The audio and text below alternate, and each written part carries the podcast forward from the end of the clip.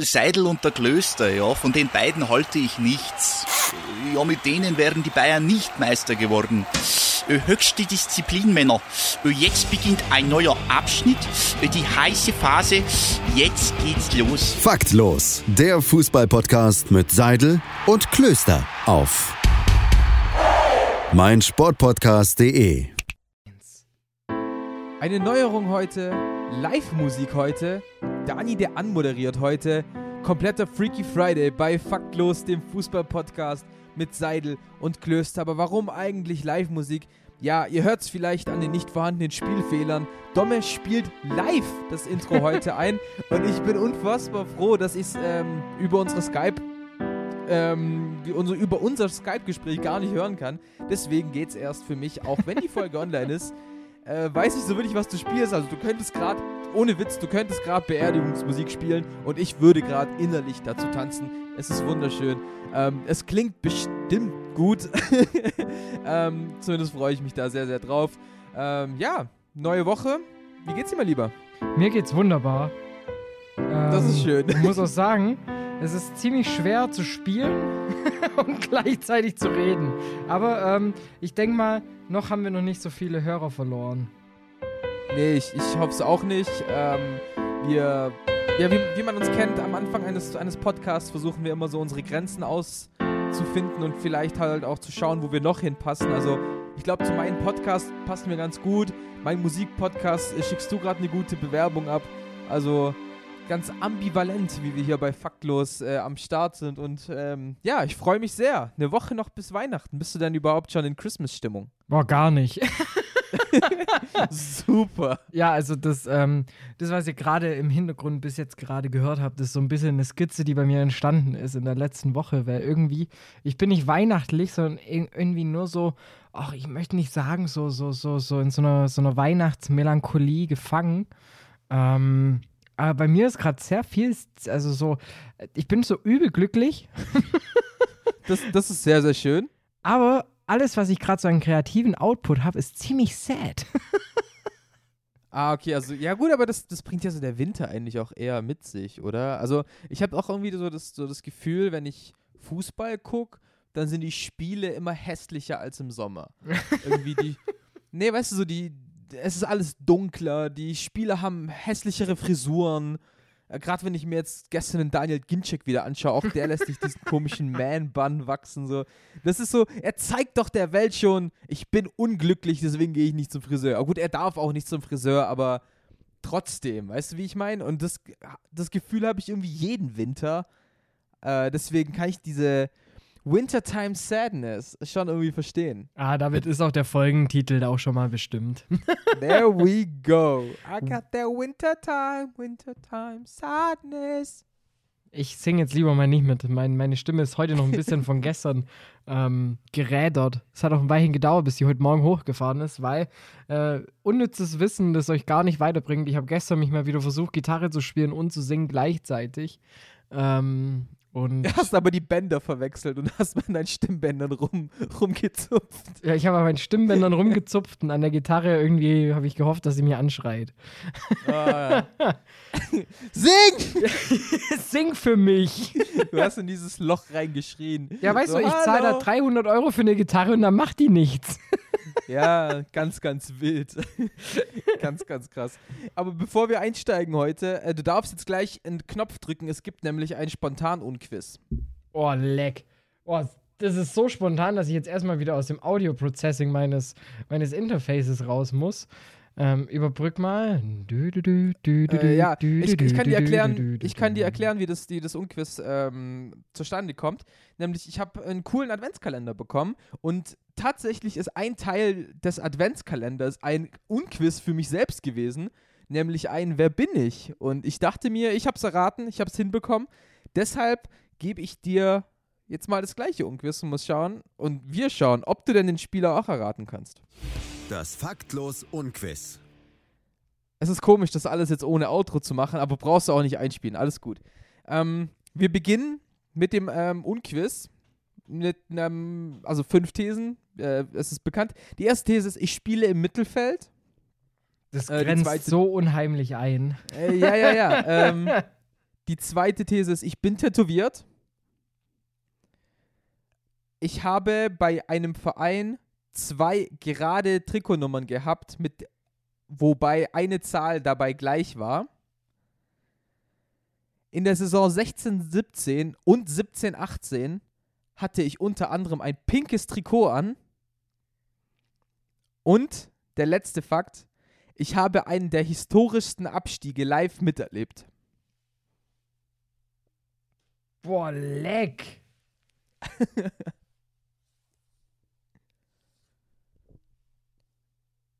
Nochmal. Also, also ich, ich, beginne mal mit dem wichtigsten Fakt, also den letzten. Ich habe einen der historischsten Abstiege live miterlebt. Jetzt sind wir schon mal bei Hamburg. Wir sind bei Hamburg. Okay. Dann, Das erklärt auch das pinke Trikot. Also, es war eh schon meine Vermutung. Ich war mir noch nicht ganz sicher.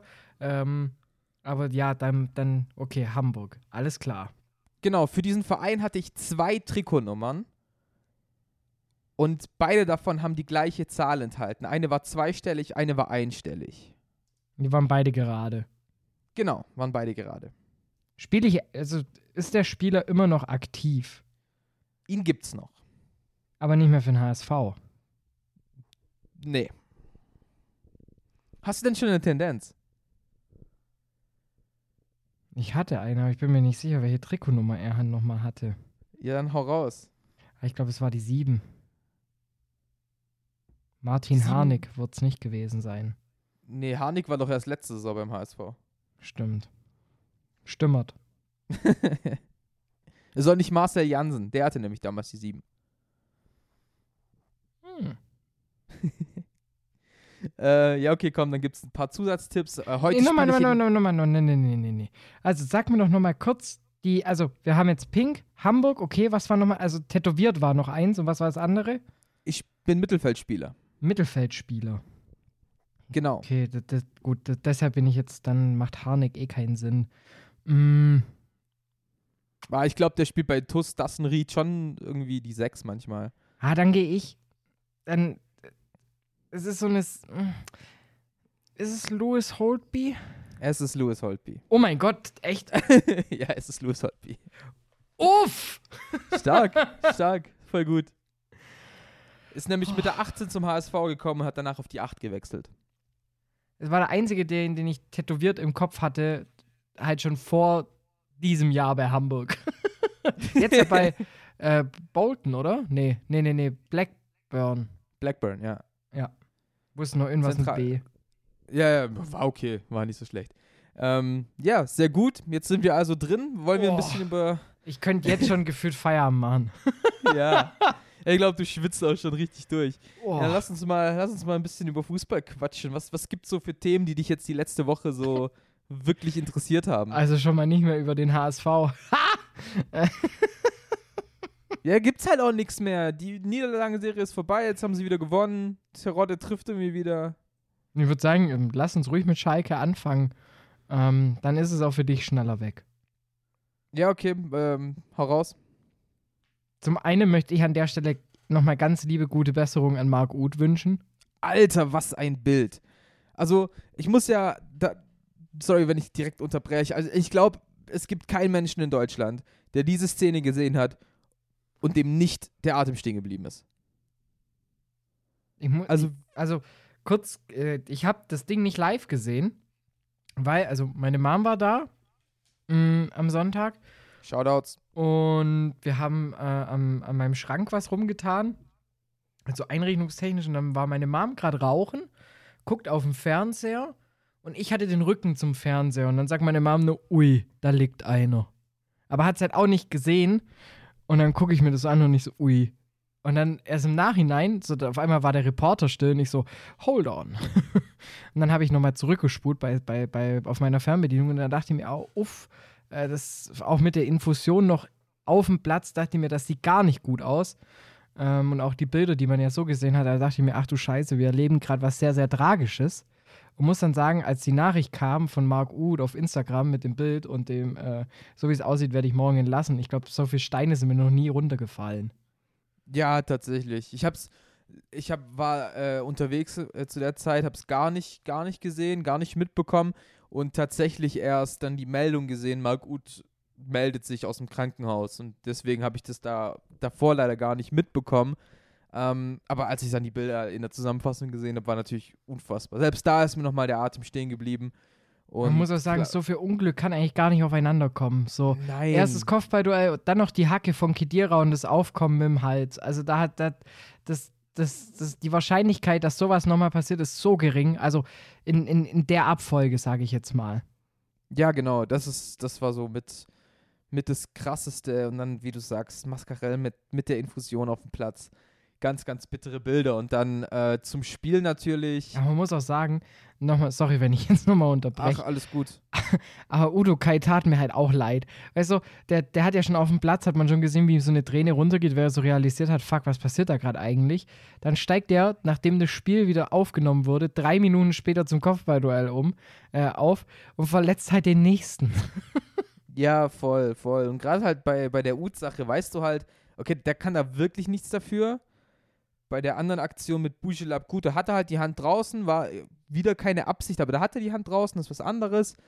Ähm, der Zusammenstoß mit Ut ist natürlich einfach bitter und da tut einem der Junge halt auch einfach leid, weil du hast dann in diesem Moment, wo, wo du es dann eben gesagt hast, du hast die Kontrolle darüber verloren, was jetzt mit Ut passiert, weil er eben so gefallen ist, aus so einer Entfernung, aus, aus so einer äh, Höhe und mit so vielen Faktoren, dass es einfach bitter ist. Und ja, deswegen muss man auch sagen, Gott sei Dank für Udo okay, dass da nichts passiert ist.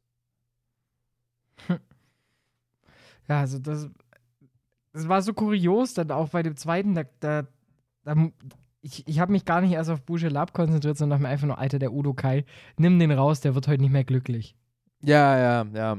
Stimmt schon. Stimmt schon. Und da muss man aber Ähm. sagen, ähm, erstmal Kompliment an die Schalker Truppe, weil sowas musst du auch erstmal verkraften. Und ich finde, die haben dann eigentlich schon auch, ähm, wenn auch nach einer zweifelhaften roten Karte für Niederlechner, ähm, schon gezeigt eigentlich, dass die kämpfen wollen und dass die auch für Marc Uth spielen. Und da dachte ich mir wirklich, jetzt geht so ein richtiger Ruck durch die Mannschaft.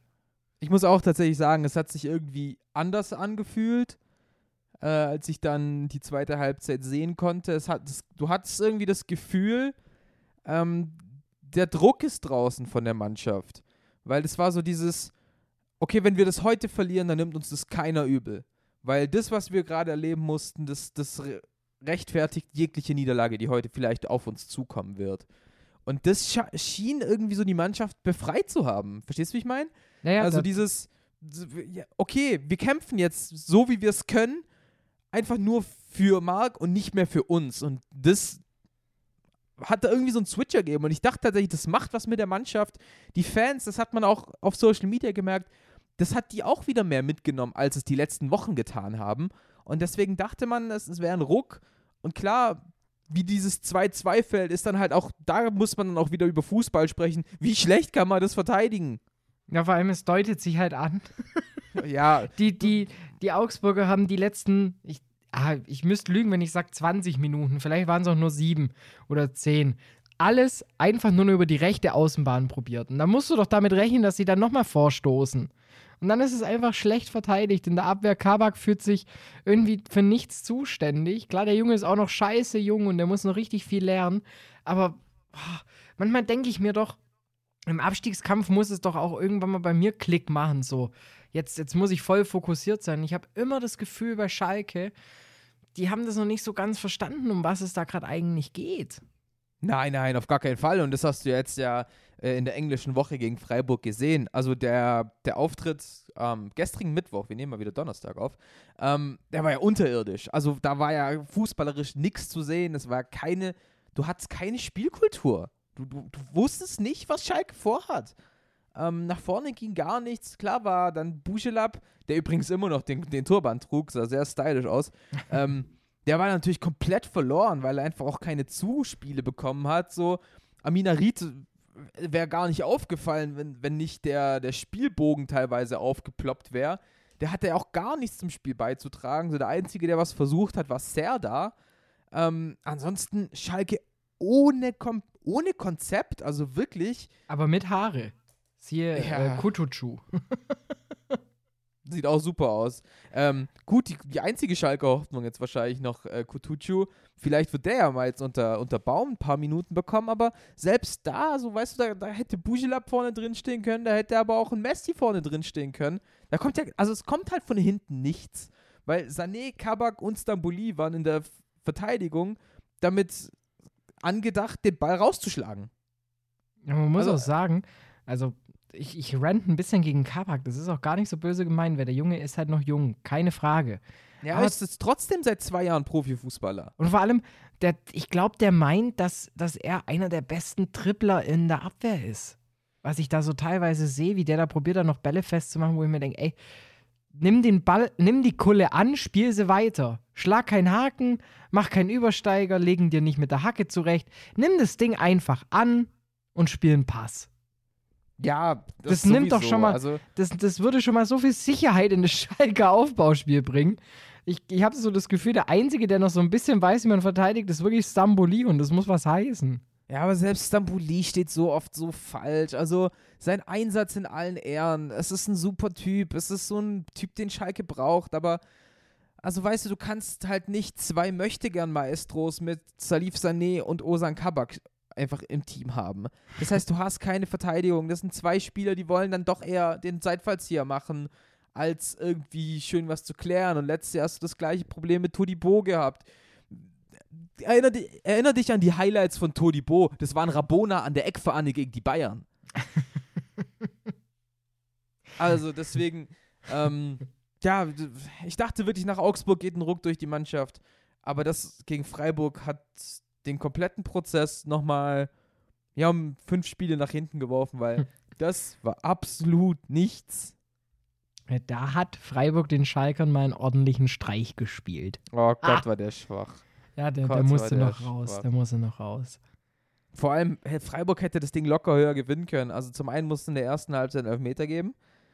Ähm, man sieht, ich habe das Spiel gesehen, weil, ich, weil ich so viel drüber, drüber quatschen kann. Ähm, und ja, von Schalke kam einfach gar nichts. So ein halber Schuss vom Buchel Abma in der zweiten Halbzeit. Aber ja, schwach. Ganz, ganz schwach. Muss man, muss man so sagen. Und weißt du, was das Schlimmste ist für dich jetzt in dem Fall?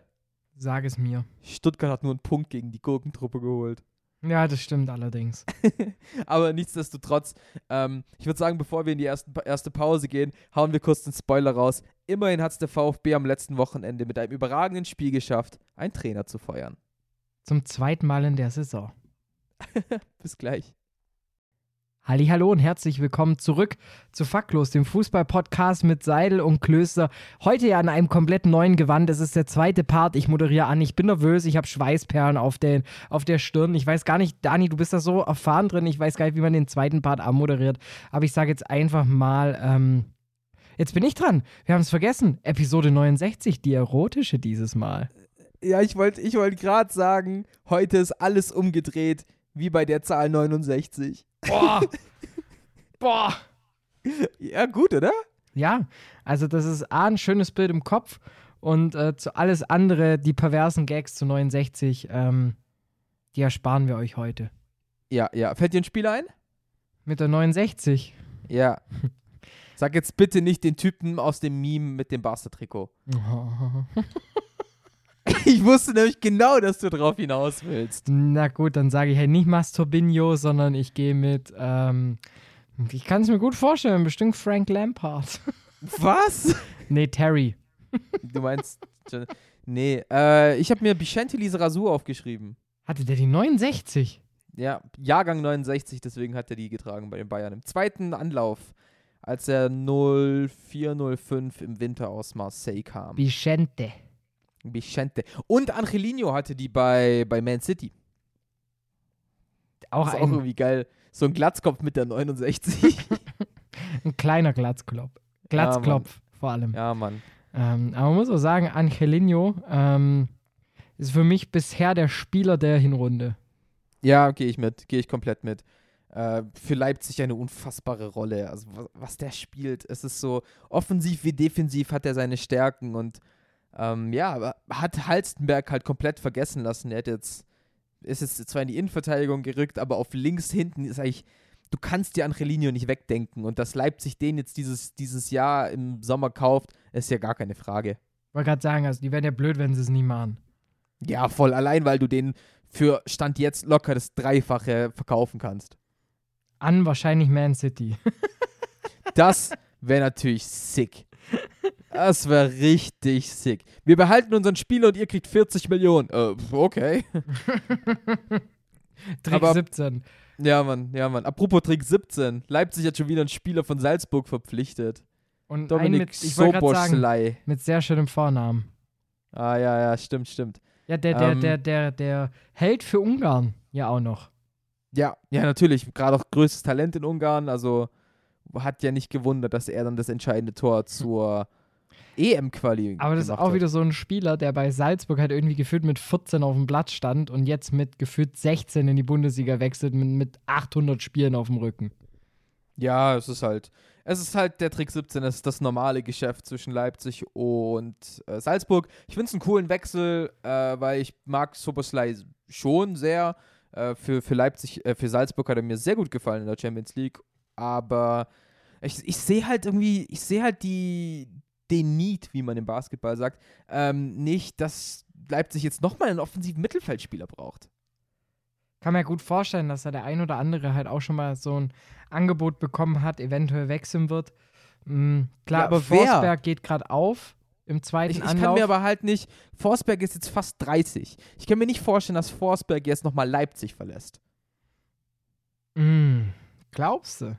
Der hat ja letztes Jahr schon sehr große Forderungen gestellt. Und da war er halt 29. Ja, aber, aber er hat. Er hat es schon drei, vier Mal gemacht und er ist immer wieder geblieben. Jetzt habe ich schon wieder ein Interview irgendwie mitbekommen, wo er gesagt hat, er, er fühlt sich wohl in Leipzig, er bekommt jetzt ja auch wieder Spielanteile und so weiter und so fort. Ich sehe den ehrlich gesagt nicht, nicht abhauen. Hm. Vielleicht bekommen sie ja Lookman verkauft. Ja, oder Mr. halt, Panenka. Keine Ahnung, vielleicht ver verlässt auch irgendein Talent Leipzig. Also kann ja auch sein, dass Olmo vielleicht schon Angebote hat. Oder ein Kunku. Also ich kann mir da schon vorstellen, dass der ein oder andere ja dann auch mittlerweile auf dem Zettel von deutlich anderen Kalibern ist als jetzt äh, in der Bundesliga. Ja, auf kurz oder lang werden beide Leipzig verlassen. Also, ein Kunku ist zu gut und Dani Olmo ist. Wenn, also, du siehst ja, der Junge hat ein krankes Potenzial. Wenn der irgendwie mal seine Normalleistung auf den Platz bringt, dann ist er einfach der, der beste Fußballer bei Leipzig. Ja. Das ist gar keine Frage. Äh, ja, aber wir wollten eigentlich über ein ganz anderes Thema sprechen, nämlich VfB, den Trainerkiller. Ah, so ähm, schön. zum einen, zum einen, ich finde, es geht immer unter, wie krank gut der VfB gegen Dortmund gespielt hat. Deswegen, wenn du willst, eine Lobeshymne. Ich muss sagen, ich habe vor allem eine Lobeshymne für eine Person vorbereitet, die für mich einfach maßgeblich für das VfB-Spiel verantwortlich ist. Und ich muss sagen, Orel Mangala, bitte bleibe auf ewig im Brustring. Ja, unterschätzter Spieler, ähm, mit der wichtigste beim VfB. Tatsächlich finde ich, äh, die wichtigste Achse bei, bei den Stuttgartern ist die sechs, Endo und Mangala. Ähm, die funktionieren einfach überragend. Die bauen das Spiel sehr, sehr gut auf und geben halt den, den schnellen Außen um Kulibali, um Gonzales, ähm, um Klimowitz halt einfach diese Freiheit, die sie haben und die sie auch super nutzen. Ja, man muss auch sagen, ein Mangala und ein Endo, die, die brauchen auch keinen Platz so ungefähr. Die stehen an der Außenlinie, spielen dann mit, mit Sosa einen dreifachen Doppelpass, machen dann eine Roulette-Drehung und auf einmal sind die durch.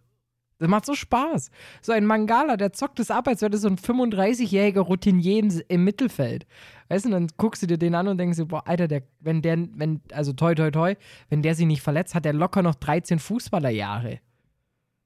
Ja, schon. Ähm, also gut, wie lang so eine Karriere ist, das kann man heutzutage ja nie sagen, auch wegen, wegen hoher Belastung und mehr Geld verdienen, je nachdem, wie er da noch Bock hat. Aber ähm, ja, funktioniert einfach wunderbar beim VfB. Und auch das Spiel gegen Dortmund war dann ha- halt auch wieder bezeichnend. Also Stuttgart hat die Dortmunder ja wirklich erdrückt. Die haben die ja wirklich komplett das Atmen weggenommen. Dortmund konnte sich gar nicht entfalten, gar nicht irgendwie nach vorne kommen. Und letztendlich auch in der Höhe dieses 5-1 mehr als nur verdient. Und Das- wenn du überlegst, wie viele Tore Klimowitz noch hätte machen können. Wollte gerade sagen, also an sich musste er schon zur Halbzeit 3-1 führen. True. Und dann Klimowitz, der zwei Minuten direkt nach dem, war es das 3-1, war es das 4-1, ich komme schon gar nicht mehr hinterher, äh, mit seinem Innenpfosten, gerade ich glaube nach dem 4-1, ey, da, da, da macht er eigentlich ja schon, er macht eigentlich alles richtig. Und dann halt ein bisschen zu genau gezielt. Aber man muss schon sagen, man merkt schon, der VfB ist halt einfach so eine heiße, junge Truppe gerade.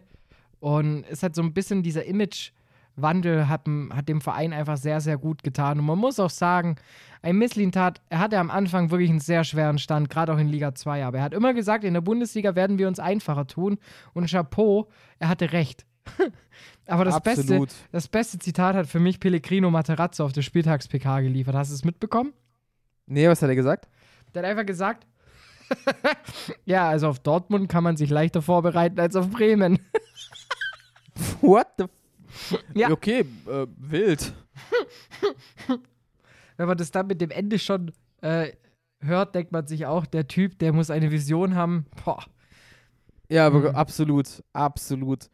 Ähm, ja, aber dann lass uns mal auf das Ende gehen. Der BVB verliert 5-1 und entlässt direkt darauf Lucien Favre. Ähm, ja, wie lange war, zweieinhalb Jahre war der Schweizer jetzt im Amt, also seit 2018.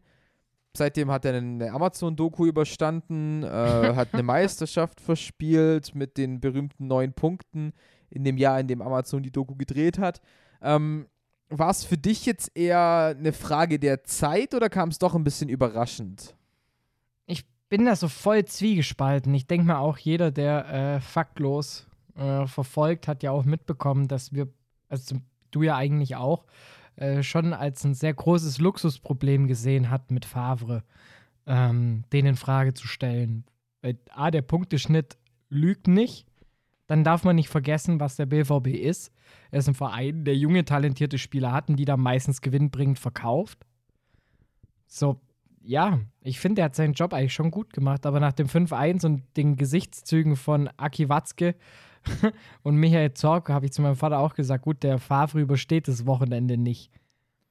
Ja, die Sache ist halt auch einfach, Favre hatte in Dortmund, glaube ich, nie den Stand, den er haben wollte. Es ist doch halt bei Dortmund immer so. Das, ja, die holen den Trainer ist, und dann, dann beschwert man sich, ah, es ist nicht Klopp.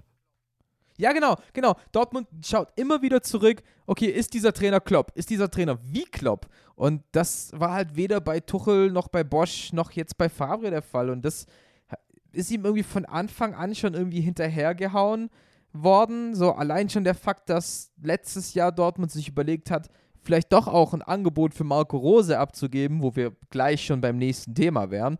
Ähm, dementsprechend, ich glaube, war einfach Favre nie der Typ, der das verkörpert hat, was Dortmund verkörpern wollte. Nämlich Favre war immer in dem Punkt, in dem er halt gesagt hat, Gegner ist gut, der Gegner kann kicken, wir müssen den Gegner schlagen und hat halt nie dieses Klopsche gesagt, hey, wir spielen geilen Fußball, der Gegner muss zu uns kommen und wir müssen besiegt werden. Also weißt du, diese Sichtweise von wir müssen den Gegner schlagen, was Favre immer gesagt hat, mhm. war halt, ich glaube, zu defensiv, was die Dortmunder wollten. Denn ich glaube halt, so ein Aki Watzke denkt jetzt einfach, wir müssen jetzt in Richtung Titel gehen, sonst ist es halt irgendwann vorbei, weil du hast gerade einfach eine geile Generation um Haaland, Reina, Sancho, hast gerade sogar irgendwie geschafft, die zu halten, also gerade einen Sancho mit der Vertragsverlängerung. Und deswegen muss da, glaube ich, einfach ein bisschen Druck rein und ich, ich bin wie, eben, wie du es gesagt hast, ich bin so ein bisschen zwiegespalten, weil zum einen ist er eben der beste Trainer, punkteschnitttechnisch der, der letzten Jahre. Ähm, und ist deswegen eigentlich gut für den BVB. Andererseits muss ich auch einfach sagen, charakterlich ist das kein Typ für Dortmund. Ja, die brauchen halt so Malocher. ja, die brauchen einfach einen, der, der das Maul aufreißt. Ja, die brauchen einen, der halt auch meinen vierten Offiziellen mal richtig zur Sau stellt, der Zähne knirschen, der halt auch mal einen Witz auf der PK reißt. Und ich glaube, ich, ich glaub, es bringt es ganz gut. Favre war ein bisschen zu glatt. Ja, ist es einfach so. Äh, ich ich glaube, er ist nicht ich glaube, er ist am wenigsten dafür entlassen worden, wie er Fußball gespielt hat oder wie er trainiert hat. Glaube ich, deswegen war einfach, ich glaube, es war der Charakter, der, der dann gefehlt hat. Und ja, man ja, muss auch sagen, auch mit den Talenten, die du auch angesprochen hast, so, er, klar, zum einen musst du die halten, aber zum einen musst du die auch formen. Und das muss er ja ziemlich gut hinbekommen haben. Klar, jetzt, wenn man jetzt auf die Form guckt der letzten Wochen, dann sieht man schon, dass so ein Sancho irgendwie ein bisschen neben sich steht. Komplett. Aber im Endeffekt, du musst so ein Haaland unter Kontrolle bekommen. Du musst einen Sancho, einen Reiner, du musst ja auch, du musst das perfekte Gefüge ja auch finden und auch den perfekten Wechsel aus. Wen stelle ich jetzt auf und wen nicht? Wen darf ich mir jetzt nicht verkraulen? Also, das ist ja bei Dortmund gerade so ein schwerer Job. Und ich finde, unter dem Punkt wird halt irgendwie nicht mit gemessen. Ja, was halt jetzt ganz, ganz viel auf ihn runterprasselt ist, ähm, ja, es, es, es ist gelaufen, es ist gut gelaufen, als Haaland da war. Deshalb wird das jetzt alles so ein bisschen, okay, Haaland ist verletzt, wir spielen schlechten Fußball, wir spielen unerfolgreichen Fußball.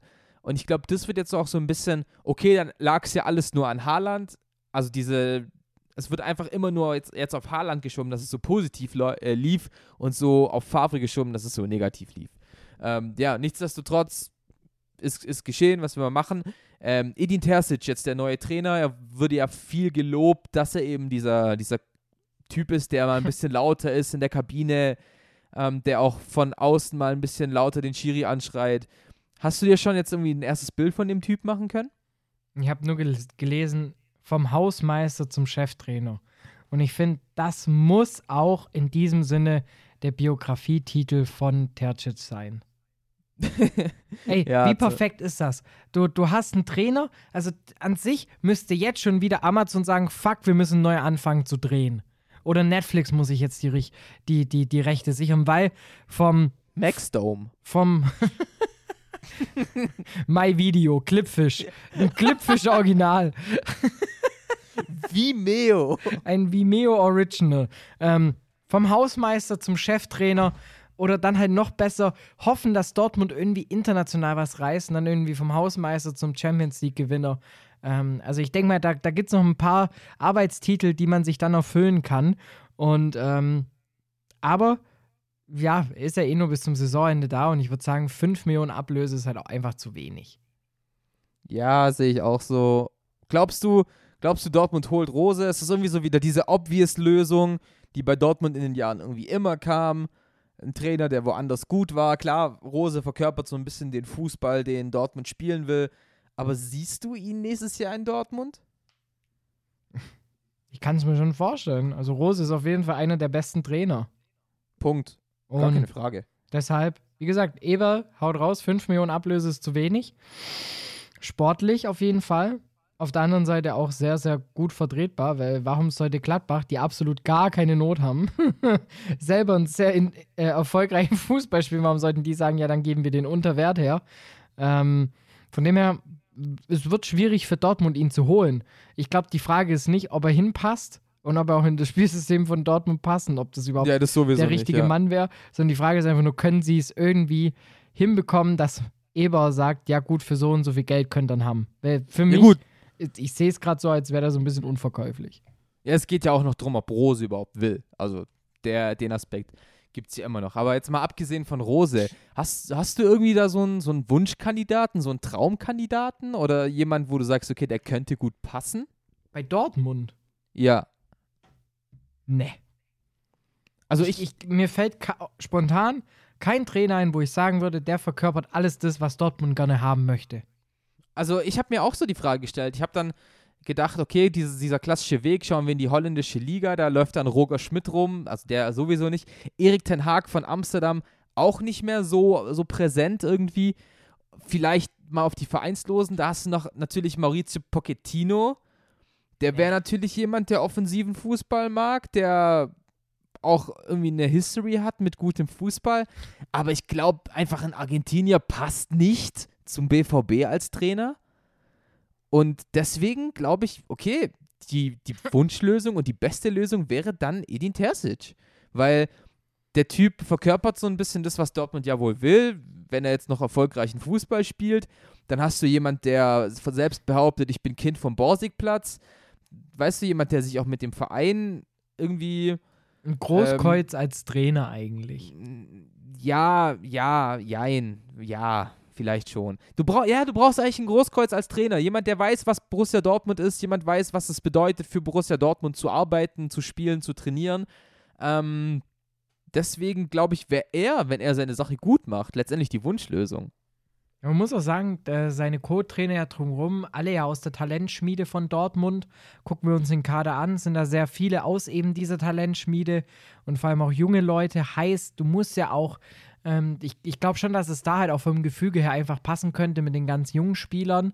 Mm, ich stelle mir jetzt so ein bisschen mit die Frage, ähm, das ich aber auch, können wir auch gerne noch im nächsten Part äh, noch mal kurz ein, zwei Minütchen drüber verschwenden.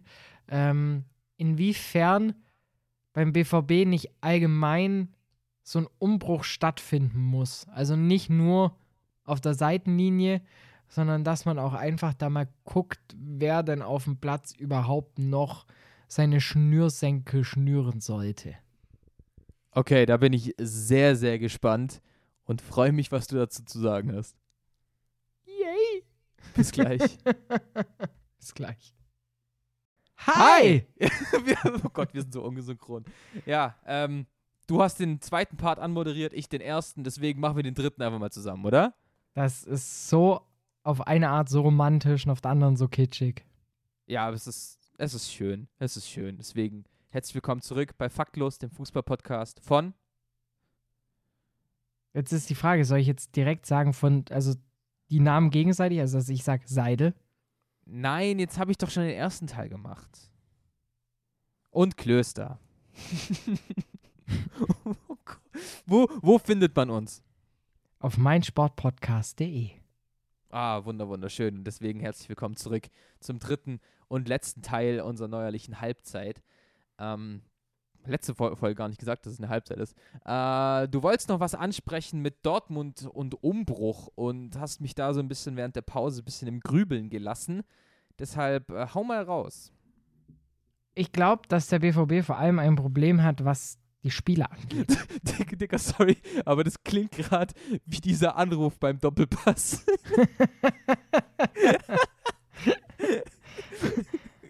also, wenn ich mir so angucke, wer da auf dem Blatt steht und vor allem, wer halt auf dem Blatt steht und keine gute Leistung aufruft, da frage ich mich halt, hat es wirklich nur was mit dem Trainer zu tun? Okay, worauf willst du hinaus? Also gut, dass Sancho gerade nicht in Form ist, ja, gegeben, geschenkt. Ähm, aber ansonsten wüsste ich jetzt nicht, wen du per se meinst. Ein Manuel Akanji zum Beispiel. Okay. Ja. Begründe. Er spielt einfach keinen guten Ball. ja, okay, gut, gut. Er, aber er hat jetzt ja, ich glaube, gegen ähm, Bremen hat er da gespielt. Hat gespielt von Beginn an, hat auch durchgespielt. Ähm, ja. der ist für mich so ein Unsicherheitsfaktor davor. Also, ich habe so das Gefühl, er steht auf dem Platz und alle wissen Bescheid, yo, ich gehe über die Seite von Akanji. Ja, gut, aber die, die, also die Sache ist, ja, es ist, es ist ja allseits bekannt, dass der BVB eh nicht die beste Abwehr hat. Ähm, Akanji an sich würde ich da jetzt nicht rausnehmen, weil er ist 25, er ist, er ist okay, neben Hummels, der jetzt gerade so ein leichtes Tief hat. Ich glaube, das verdeckt ein bisschen so seine guten Leistungen eigentlich der letzten äh, Monate. Ähm, ja, okay, Akanji hat vielleicht sagen wir, der zweite Innenverteidiger ist jemand, den kann man upgraden in Dortmund. Für mich noch ein Punkt. Der Rechtsverteidiger, Meunier, völliger Fehlkauf bisher. Zum Beispiel. Ähm, das wäre nämlich ja meine nächste Person gewesen, die ich angesprochen hätte. Ja, zeigt ja auch, weshalb Morey jetzt gegen äh, Wolfsburg gespielt hat. Äh, gegen Bremen, pardon. Ähm, ja, also kann ich auch verstehen. Aber ich muss sagen, ab Abwehrende, also Sechser und Offensive, finde ich eigentlich kaum Leute, wo ich sage, die müssen raus. Ja, wenn ich jetzt wirklich mal, ähm, mir geht es halt vor allem um die Abwehr, weil da haben die Dortmunder die größten Probleme. Gar keine Frage. Da muss man halt irgendwie schauen. Also, boah, ich, ich tät mir wünschen, also äh, ein Guerrero, finde ich, ist ein perfekter Mittelfeldspieler. Da haben wir wieder dieses klassische Problem, Linksverteidiger ist eigentlich ein guter Sechser. Ja, ja, ja. Das, das ist die, die faktlose Positionsgestaltung. Das ist der, der Guardiola-Effekt. Ja, eigentlich ja, der Guardiola-Effekt. Wir machen Linksverteidiger zu einer, äh, zu einer Sechser. Äh, gar keine, gar aber, die, keine, aber die Sache ist, Frage. Die Sache ist auch, äh, Guardiola macht irgendwie jeden zu einem Sechser. Selbst den offensiven Mittelfeldspieler wie David Silva. Dicker, du spielst Sechs. Hör auf. Nächste Was Woche für Kreativität. Aguero. ja, es ist halt das, das merkst du ja auch im Spiel. Also Guerrero macht es super eigentlich als linker Mittelfeldspieler. Da, da, da ist er perfekt aufgehoben. Oder als Sechser. Wenn, wenn der seine Pace, sein Dribbling, seine Pässe und seinen Schuss ausspielen kann, yo. Aber im Zweikampf zieht er einfach zu oft den kürzeren. Ja, ich glaube, das Problem ist bei Dortmund in der Linksverteidigerposition ist einfach Guerrero, und das muss man dann einfach leider so sagen, the best option available. Weil Nico Schulz oder Marcel Schmelzer. Genug gesagt. We we weißt du? Und ich glaube, dieser Verzicht, den man hat, wenn man auf Guerrero im Mittelfeld verzichtet, ist halt kleiner als der Verzicht, den man hat, wenn man auf ihn als Linksverteidiger verzichtet. Weil auf der 6 kann er gut ersetzt werden. Da hat Dortmund viele gute Spieler. Da hast du notfalls einen Chan, der nach vorne rücken kann, einen Dahut, einen Witzel, Delaney, äh, Jude Bellinghausen, äh, alle da. ich kann nicht aufhören. Ähm, so, die können das ja spielen, deswegen passt es da schon. Aber halt auf der Linksverteidigerposition hast du einfach mit Schmelzer und Schulz ein viel zu großes Downgrade. Ja, keine Frage. Kann ich nur mitgehen. das sind genau die Sachen. Hm, ich weiß nicht, man hat sich's. Ich, ja, gut, das, ich weiß natürlich auch nicht, wie ein Brand im Training ist. so, das sind natürlich alles Sachen, die mir nicht bewusst sind. Aber ich finde immer noch, das ist ja eigentlich einer, der Dortmund weiterhelfen könnte, wenn er häufiger spielen würde. Ja, ist, also wenn er in Form ist, wenn er die Leverkusen-Form erreicht, ja, dann schon. Es, Aber der, der, der ist halt kein Achter. Sorry. Brand ja, spielt nee, nicht acht. Nicht. Ist er, ist er auch nicht. Aber ich finde, als 10 gefällt er mir schon. Also ich, ich finde, er muss gar nicht so krass über die Seiten kommen, weil er ist gut am Ball, er, er ist er ist spritzig, deswegen die 10 kann er eigentlich spielen. Auf den Außen natürlich nochmal ein bisschen wertvoller, einfach aufgrund seines Tempos und seiner Dribbelstärke. Ähm, aber irgendwie, ja, wie du sagst, er noch nicht so wirklich in Dortmund angekommen. Äh, deswegen, ja, ich würde ihn jetzt auch nicht rausnehmen, aber wer noch gar nicht in Dortmund ange angekommen ist, ist halt äh, Renier. Ist halt ein Kuku. Stimmt, Mukoko, drei Spiele, null Tore, schon schwach, der Boy. Ja, also würde ich schon, sagen wir mal. Findest du, Dortmund braucht einen Stürmer? Noch einen? Hinter Haaland? Ja. Man hofft ja eigentlich, man hofft ja eigentlich immer so ein bisschen auf, auf, auf, auf die Zehnerposition dann, dass die ja nachzieht.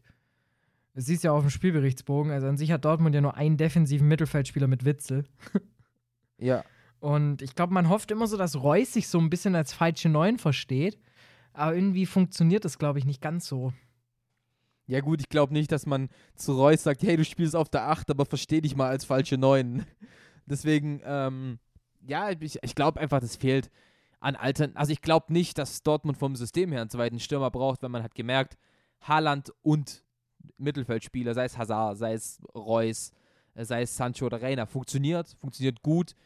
Ähm, ich glaube einfach, die brauchen einen Backup, die brauchen eine andere Art von Stürmer, weil du kannst nicht hoffen, dass Mukoko mit 16 jetzt schon anfängt, äh, dich, da, da, dich da zu retten.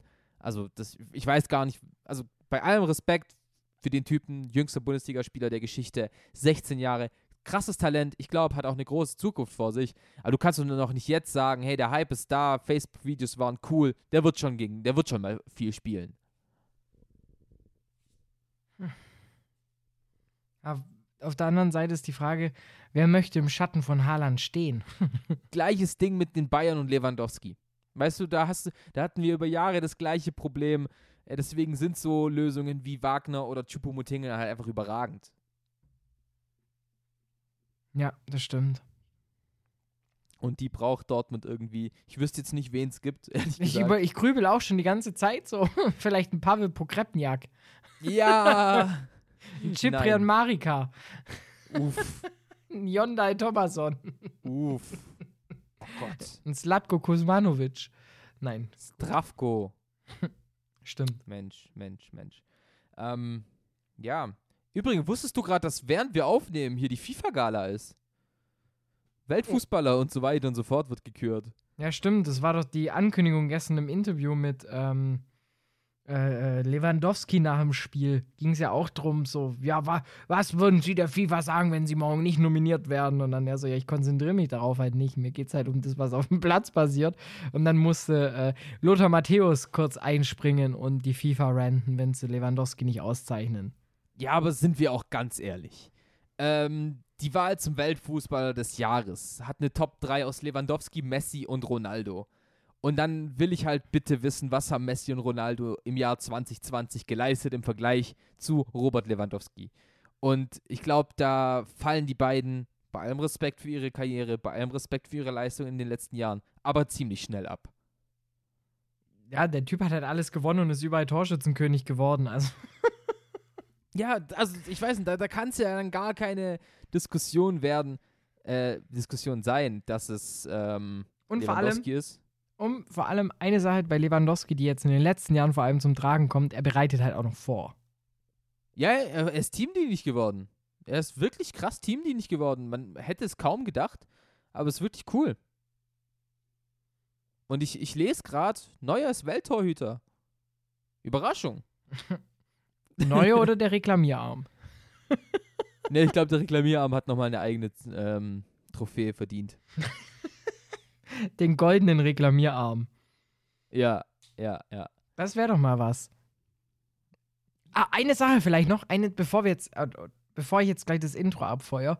Ähm, wenn wir es gerade schon so ein bisschen von, von, von Ehrungen haben und Auszeichnungen, äh, das Pendant dazu, das schöne Gegenstück sind Strafen und Bestrafungen.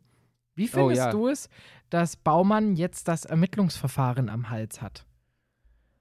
Ja, ja, gut, gute Frage. Ich finde es ein bisschen, ich finde es ein bisschen lächerlich, ehrlich gesagt, weil er hat ja nichts Falsches gesagt. Weil letztendlich die Entscheidungen, die gegen Hoffenheim getroffen wurden, waren einfach faktisch falsch. Also es hätte Elfmeter geben, äh, es hätte keine rote Karte geben dürfen und ähm, was war was es noch? Elfmeter, glaube ich, für Hoffenheim, ne? Vor allem ging es ja um die rote Karte. Den Elfmeter ja, die rote Karte war ein Witz am Anfang ging es noch um den Elfmeter, als äh, gegen Grammaric gepfiffen wurde, aber er halt eigentlich äh, den Fuß abbekommt. genau, genau. Das, das auf jeden Fall. Und, und die rote Karte. Also Grillitsch spielt den Ball und Luft, aber nicht den Fuß von seinem Gegenspieler. Ja. Und deswegen, ich, ich verstehe es dann halt nicht, weshalb man, also für mich war das bei aller Emotionalität, die Baumann in dieses Interview mit reingenommen hat, immer noch eine sachliche Aussage ich finde, also da wären wir wieder beim Thema, wann ist jemand Glattes erlaubt und wann halt nicht. Und alle wünschen sich immer Personen im Fußball und mal einen, die einen rauslassen und dann lässt einer einen raus und dann so, so geht's fein nicht.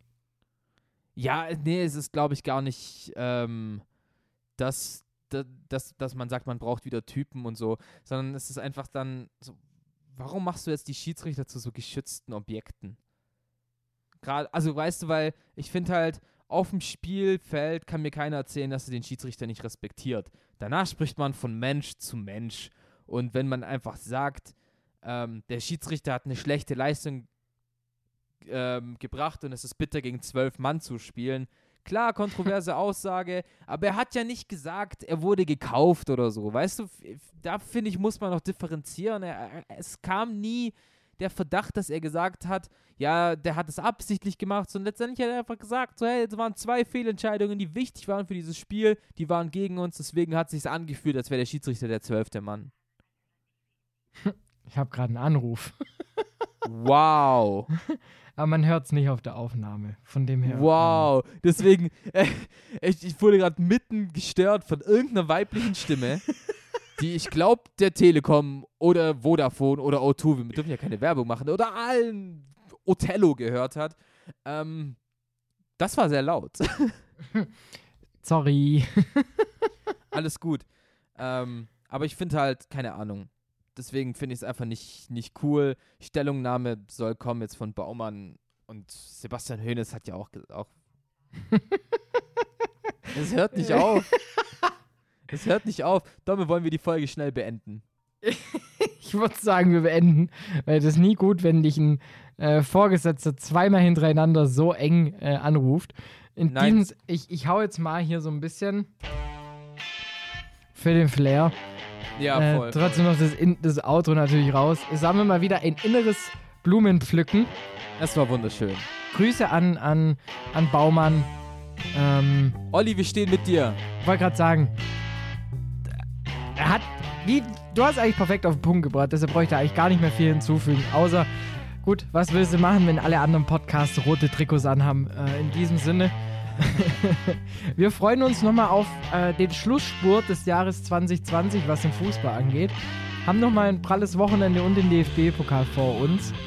Yes. Nächste Woche Weihnachtsfolge, ich freue mich drauf. Und die Woche drauf Neujahrsfolge. Alter, alter, alter, alter. Also, Fakt, es macht zumindest keine Pause über den Neujahrswechsel. Danach müssen wir mal schauen. Ah, ich glaube ja nicht, oder?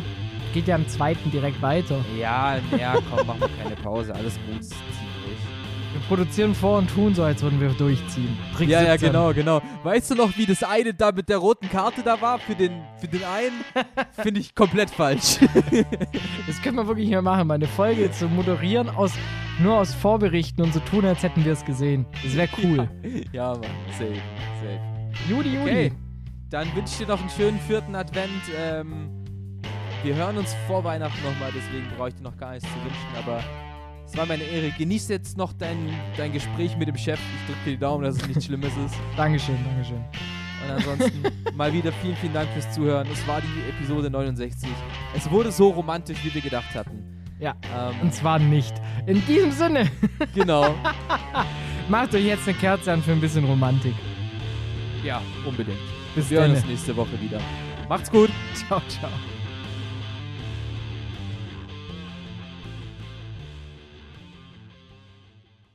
Seidel und der Klöster, ja, von den beiden halte ich nichts. Ja, mit denen wären die Bayern nicht Meister geworden. Äh, Höchste Disziplin, Männer. Äh, Jetzt beginnt ein neuer Abschnitt, äh, die heiße Phase. Jetzt geht's los. Faktlos, der Fußballpodcast mit Seidel und Klöster auf meinsportpodcast.de.